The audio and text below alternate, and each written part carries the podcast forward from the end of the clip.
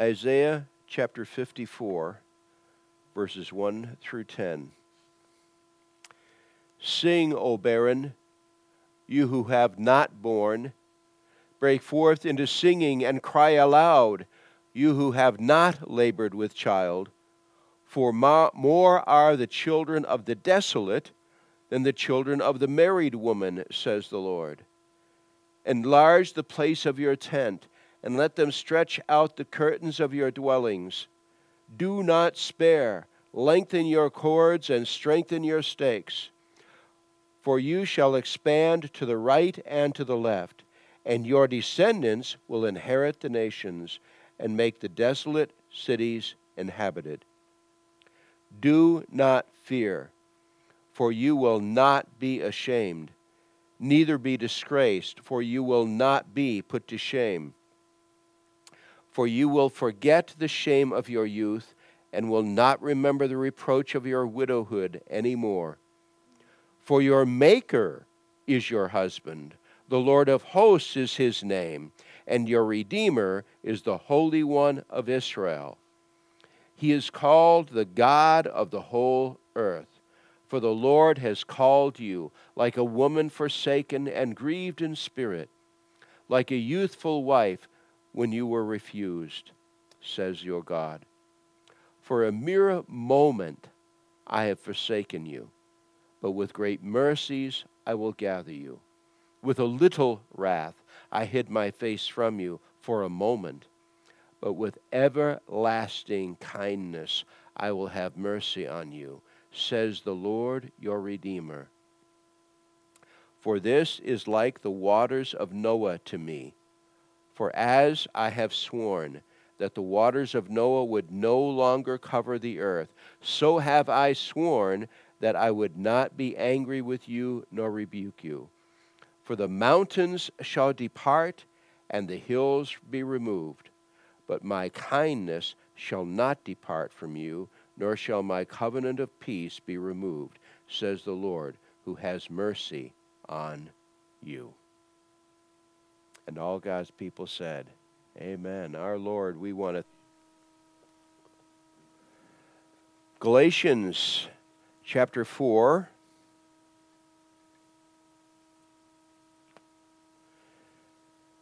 Beginning in verse 8.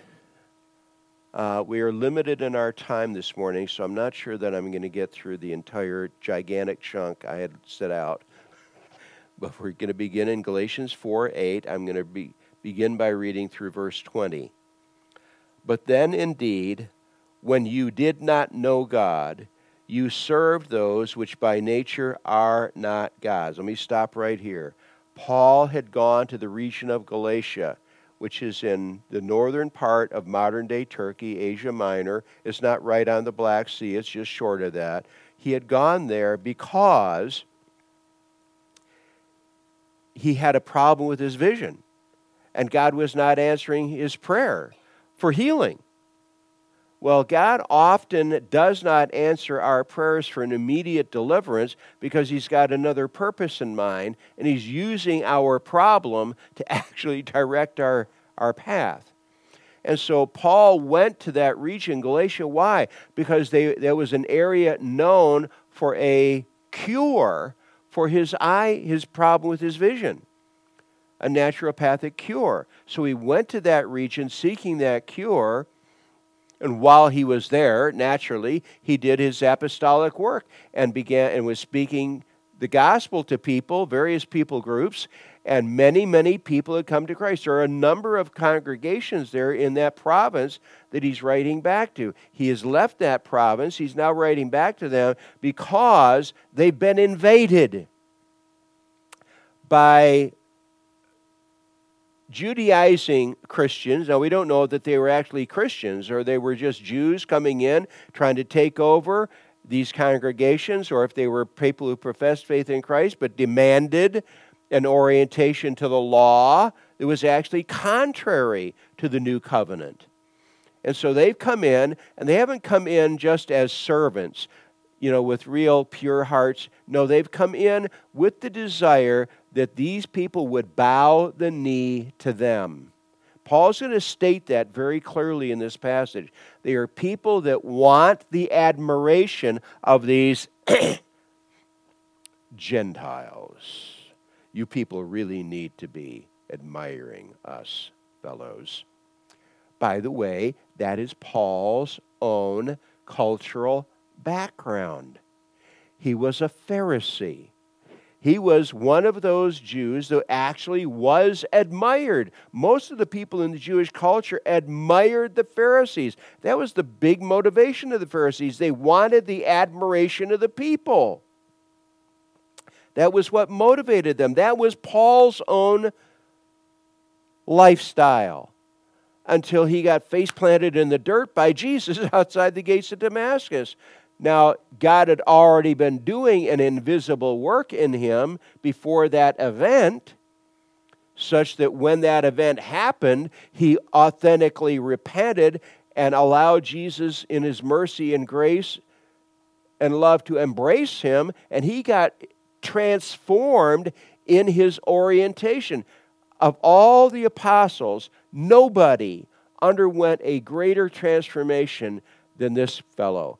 Saul of Tarsus, who became the Apostle Paul. Enormous transformation from this Pharisaical Jew to, a, to the apostle to the Gentiles. That is a huge change in outlook and spirit in this man. He went to the Galatians, these Gentiles. He's was used mightily by the Lord Jesus Christ to establish several congregations, but they've now been invaded upon his having left by people who want the admiration of the Galatians. They want these Galatian followers of Jesus to bow the knee to them. Paul's going to be very straight from the shoulder about that. They want you to submit to them. And that's not what Jesus called us to. He called us to bow the knee to Him, to the authentic, true, and living God, not to one another. We are, in fact, to be servants of one another. Servants of one another. The Lord Jesus Christ is God the Son, become flesh for the very purpose of being our servant. When he went to the cross, it was to pay the penalty for our sin that we never could pay, even an eternity in the lake of fire would not be enough. And but he accomplished it for us. He came as a servant and he calls on us to join him as a servant to other people. When then indeed when I came to you when you did not know God, you serve those which by nature are not God's, but now, after you have known God, or rather are known by God, you came to authentic faith in the Lord Jesus Christ. You bowed the knee to Him, not me. You bowed the knee to Him. But now, after you have known God, or rather are known by God, how is it that you turn again to the weak and beggarly elements to which you desire to again to be in bondage? You observe days and months and seasons and years. I'm afraid for you, lest I have labored for you in vain. The format that the Judaizers are trying to pull them to is very much like the pagan format. You keep these, um, you, if you're going to serve the pagan gods, they have their rules. They have their celebrations. They have their feasts. They have their thing, their hoops that you have to jump through. While here, the Judaizing, perhaps Christians, saying, Here are our hoops that you have to jump through. That isn't what the God of Abraham, Isaac, and Jacob is like. Now, did God give them a format in Leviticus of how they ought to worship Him in a way that isn't offensive to Him? Yes, He did. But the Pharisaical Christians, the Pharisaical oriented people, don't want the they're not actually seeking people who bow the knee to their God, they're actually seeking people who bow the knee to them. That's their motivation. And Paul is very forthright about that. But you are you're being drawn back to the same kind of orientation that you got pulled away from by the work of the Lord Jesus Christ. You observe days and months and seasons and years. I'm afraid for you, lest I have labored for you in vain. By the way, one of the things that we need to be very cautious about, we need to be disciplined in our walk with the Lord. It really helps to be disciplined. Be in the Word every day. Be in the Word every day. But don't do it just as a checklist. Don't do, okay, Lord, see, I've, I've, I've checked off every box today. See you later. No. You are to walk authentically with God. Yes, you are to do those disciplines for your own sake. Do you sit why do we why do we eat food? Well, it does taste good. But the principal reason is we need the nutrition. We need the benefit of those of the minerals and the vitamins and the and the that food. We need that benefit. The fact that God made that stuff taste good. Thank you, Lord. We need that benefit. But do we turn around and say, okay, Lord, I've checked that box off. I ate the food you gave? No you receive the benefit. But the temptation of all human beings in religion, what does religion mean? It means here's a formula. Check off all these boxes, and then no matter how long the list or short the list, once I've checked off the boxes, now I can go do what I want. That's not a disciple. A disciple is a 24 hours a day, seven days a week servant of the Lord Jesus Christ. By the way, what is the benefit of being a servant? You're, you are serving God, but oh, look at that. I am standing shoulder to shoulder. I'm in fellowship with the Creator God. I am fellowship with the Redeemer who loved me so much that He came. God the Father sent the Son. God the Son voluntarily came paid sin's penalty for me, and he's inviting me to have fellowship with him? I'll do that. It's not a checklist. It's the great pleasure, the great healing, the great comfort that comes from being in His presence all day, every day. No matter what's going on at that moment in my life, I am with Him. Don't go back to the former format when you were worshiping the pagan gods or thinking you're worshiping the God of Abraham, where I'm just checking off the boxes and now I can go do what I want. No. I'm afraid lest I've labored for you in vain. Did I waste my time? I thought I had drawn you into an authentic relationship with the true and living God who is good and merciful. Brethren, I urge you to become like me, for I became like you. Paul was transformed by the intervention of God from being a person demanding attention and adoration to setting that all aside and become a, becoming a foot washer, a foot washer, a servant, a servant. Again, that most shocking thing ever, I would dare say, ever in the experience of the apostles with the Lord Jesus is at the, in the Last Supper when he actually laid aside his beautiful garment, wrapped himself with a towel, and began to wash their feet. They were shocked into shocked into stubborn silence until he got to Peter. Well, you're not going to wash my feet. Stop shaming yourself. No. If I did not wash you, you have no part with me. I must be your servant. We are to be servants of one another, not demanding the adoration of one another. Brethren, I urge you to become like me, for I became like you. I set aside all of the things of the Jewish culture that had nothing to do with God in order to become like you so that I wouldn't have to be talking about the nonsense stuff. I could talk to you about Jesus alone. I urge you to become like me, for I became like you. You have not injured me at all. And of course, what had the accusers, the Judaizing Christians?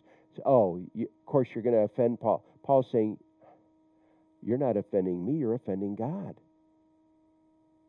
I came to you as a servant. I'm still your servant, even as I'm writing this letter. I became like you. You have not injured me at all.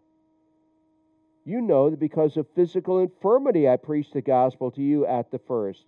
That's why I came to you, my eyesight problem. And my trial, which was in my flesh, you did not despise or reject. You didn't say, Oh, get away from me. Get away from me because of my eye problem. No, you did not re- you reject me but you received me as an angel, a messenger of God, even as Christ Jesus. I spoke to you about Christ and you heard my message. You received me even as Christ Jesus. Why? Because in fact they were receiving Christ Jesus. He was represented among them by Paul, but Jesus was present with Paul to be received. They became authentic disciples not of Paul, but of Jesus. I'm afraid for you. Lest I have labored for you in vain, brethren, I urge you to become like me, and as I, even as I became like you, you have not injured me at all. You know that because of physical infirmity, I preached the gospel to you at the first. And my trial, which was in my flesh, you did not despise or reject, but re- you received me as an angel of God, even as Christ Jesus. What then was the blessing you enjoyed? For I bear witness, for I bear you witness that, if possible, what was the level of joy they experienced when they heard and understood and embraced the gospel or were embraced back by the Lord Jesus Christ? They experienced outrageous joy, so much so that if possible, you would have plucked out your own eyes and given them to me. You would have sacrificed your own vision to help me. So heartily did you embrace the Lord Jesus Christ. If possible, you would have plucked out your own eyes and given them to me. Have I therefore become your enemy? Because I tell you the truth? Now, I came to you with the truth. You gladly embraced it and allowed it to embrace you back. Have I suddenly become your enemy? No, I'm delivering you from another form of slavery. Now, it's got a lot of the same traits. They zealously court you. Those who have come among you, they are zealously courting you, but for no good. Yes, they want to exclude you that you may be zealous for them. They want to tell, oh, you know, you're, you know, we're the first class Christians. Uh, we're the first class citizens of the kingdom. You'll be, you'll be citizens, but you'll be second class citizens. You need to always understand we, we're, we're, we're a level above you that you can never actually step into this level. It's all ego on their part. They're self worshippers who demand your worship. They zealously court you, but for no good. Yes, they want to exclude you, separate you from them, that you may be zealous for them. But it is good to be zealous in a good thing always. Nothing wrong with zeal, as long as it's after something this good. It is good to be zealous for a good thing always, and not only when I am present with you. When I left you, you were still zealous for the Lord Jesus Christ. My little children, for whom I labor in birth again. You know, when I came to you, it's like a birthing process. There's some work of service that needs to be done. I, ne- I needed to reach out to you. I did this, I labored to bring you to birth in the kingdom my little children, for whom I labored in birth again until Christ is formed in you. I would like to be present with you now and change my tone, for I have doubts about you. Did I waste my time with you? I have doubts about you. After going through all of this enterprise and work to be useful to God, to shepherd you into the kingdom, tell me you who desire to be under the law. They had formerly been under a pagan law. Now they're going to be under a different law. By the way, the Pharisaicals Pharisaical people, they actually created more laws than you found in Leviticus. They had all kinds of extra stuff that would separate them from the common, even the common Jew. Tell me, you who desire to be under the law, do you not hear the law? Oh, this is a lesson they haven't actually communicated to you. Let me help you out here. For it is written that Abraham had two sons, the one by a bondwoman, the other by a free woman. But he who was of the bondwoman, Ishmael, was born according to the flesh. What does that mean? Abraham and Sarah, you know, God has promised that we're going to have a child, but Abraham, you're in your 90s. I'm in my late 80s. If it was going to happen, it would have happened. We need to help God out here. Don't try to help God out when you think He's not going to get the job done that He promised. No. And so what to oh, you need to go into my maid, my handmaid here, Hagar, and produce a child for me. And that was part of the culture, by the way. That was part of the culture. And so he did. And uh, Ishmael was the son born. Abraham was the father, but Hagar was the mother. And of course, as soon as Ishmael is born, Hagar is just like, what's, how is their relationship gone, going to be with Sarah? Uh, suddenly, Sarah is disdained by her. but he who was born, okay, for it is written that Abraham had two sons, the one by a bondwoman, the other by a free woman. But he who was of the bondwoman was born according to the flesh, Abraham and Sarah's human effort. And he of the free woman through promise. There was no explanation for the birth of Isaac except that God was the promise keeping God. Abraham was 100 years old, and Sarah was 91 years old when Isaac was born. He was an absolute 100% provable miracle baby. And I just love the fact that this is so God's sense of humor. Pun, pun, pun. Isaac, the real Hebrew pronunciation is Yitzhak, which means laughter. It's Hebrew for yuck, yuck, yuck. Hardy har har. That was his name because God did not want them ever to forget that he was a miracle baby. And when God came to Abraham and said, Your wife in, in one year is going to have a baby, hardy har har. Sarah's in the tent overhearing, not going to happen, hardy har har. Oh, Sarah, did you laugh? Oh, no, I didn't laugh. Yes, you did. And you're going to name your son Yitzhak, laughter except that when you give birth to him, you won't be laughing, laughing in doubt. You'll be laughing in joy. In joy. Yitzhak. Tell me, you who desire to be under the law, do you not hear the law? For it is written that Abraham had two sons, the one of, by a bondwoman, the other by a free woman.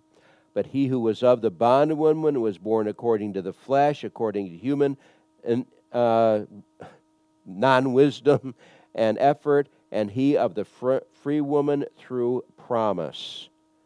Which things are symbolic? For those are the two covenants the one from Mount Sinai, which, was, which gives birth to bondage, which is Hagar. For this Hagar is Mount Sinai. She's representative, represents Mount Sinai in Arabia. By the way, where did Hagar and Ishmael end up going? when they were sent out of Abraham and Sarah's household. They went to Arabia. Ishmael is the father of the Arabian people. Mount Sinai is in Arabia, northwest Arabia. Mount Sinai is symbolic of Ishmael and Hagar. And that's where the old covenant, the law of Moses, came from. And what is the law of Moses? Do this, do this, do this, do this, do this, and you will have life. And then they couldn't do it, couldn't do it, couldn't do it, couldn't do it. The Ten Commandments is a diagnostic tool designed to show them their desperate need so they will run to the God of mercy. That's exactly what God says through the prophet Jeremiah and Jeremiah 31 31. Say that with me Jeremiah 31 31. Jeremiah 31 31. I don't want you to forget it. That's why I'm saying Jeremiah 30. The new covenant. God says, I'm saying this so you can repeat it to other people, okay? God says, I'm going to make a new covenant with you not like the covenant I made with you on Mount Sinai, which you shattered in every conceivable way. If there was a way of breaking that covenant, if there was a way of disobeying me, you found it and you did it. I'm going to make a new covenant with you. That one didn't work. Now, God knew it wouldn't work. He already had the covenant of grace set in place, but he's reinforcing that concept in Jeremiah 30. I'm going to make a new covenant, a new contract with you. I will, I will, I will, your sins and iniquities remember no more. It's all on me, it's all on me, it's all on me. All you have to do is receive the benefit. All of it is accomplished by me. I will your sins and iniquities remember no more.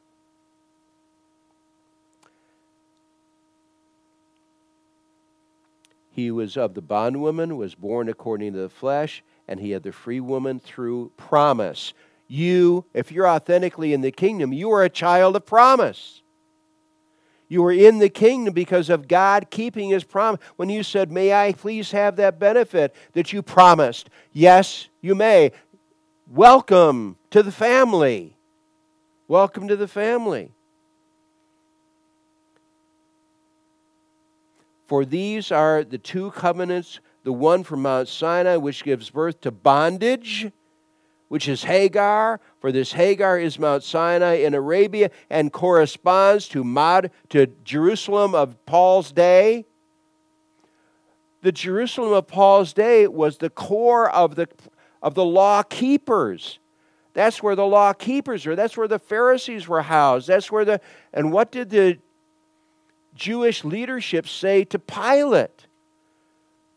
When he said, I'm washing my hands of the blood of this just man, they said, Let his blood be on us and on our children. That was the Jerusalem of Paul's day. They had actually called judgment down. The Jewish religious leaderships called judgment down on themselves. Let his blood be on us and on our children. That's the Jerusalem of today, as Paul is saying as I'm writing this letter. The place where he had lived for several years as a Pharisee. This, for this Hagar is Mount Sinai in Arabia and corresponds to Jerusalem that now is, as I am writing this letter, and is in bondage with her children. They are still under the bondage of sin. Why? Because they, as a people group, rejected the work of the Redeemer. Now, not all of them did. Obviously, Saul of Tarsus, all of the apostles, all Jews. For this Hagar is Mount Sinai in Arabia and corresponds with to Jerusalem, which now is and is in bondage with her children. But the Jerusalem above is free, which is the mother of us all. The Jerusalem on earth rejected the Messiah. The Jerusalem above, heavens, where God's actual throne is, the Jerusalem that is above, sent the deliverer. Sent the deliverer. The Jerusalem above is free. It grants us freedom, which is the mother of us all. For it is written, Rejoice, O barren, you who do not bear. Break forth and shout, you who are not in labor. For the desolate has many more children than she who has a husband. Earlier we read from Isaiah 54. That's where that passage is found. The people there is no explanation for our being welcomed by God except His aggressive mercy. The mercy from the God who is speaking to us from the heavenly temple. He grants us His mercy and He draws us into His embrace. And He does for us what we could never do for ourselves. no matter how religious we were, no matter what we did, it would never be enough. He got it done for us. Now, we, brethren, as Isaac was, are children of promise. If you're in the kingdom, why are you in the kingdom? Because of the aggressive mercy of the promise keeping God. Now, we, brethren, as Isaac was, are children of promise. But as he who was born according to the flesh then persecuted him who was born according to the Spirit, even so it is now. And Ishmael mocked Isaac. And that's when Sarah said, Enough is enough, Abraham. They're out of here. And that's when they were sent out of the camp. But as he who was born according to the flesh then persecuted, mocked him who was born according to the Spirit, even so it is now. That's exactly what you Galatians are experiencing. Nevertheless, what does the Scripture say? Cast out the bondwoman and her son, for the son of the bondwoman shall not be heir with the children of the free son of the free woman. So, brethren, we are not children of the bondwoman, but of the free. We have been welcomed. We are all miracle children, just as Isaac was. John chapter 3 Nicodemus, Mr. Pharisee, Mr. Member of the Sanhedrin, the rabbi of Israel, you must be born from above. It is heaven's initiative, heaven's initiative. And we, folks, wouldn't you rather have the security of knowing it was God who reached down and, and embraced me. It wasn't me embracing him, it was his embracing me that brought me into his kingdom. I embraced him back.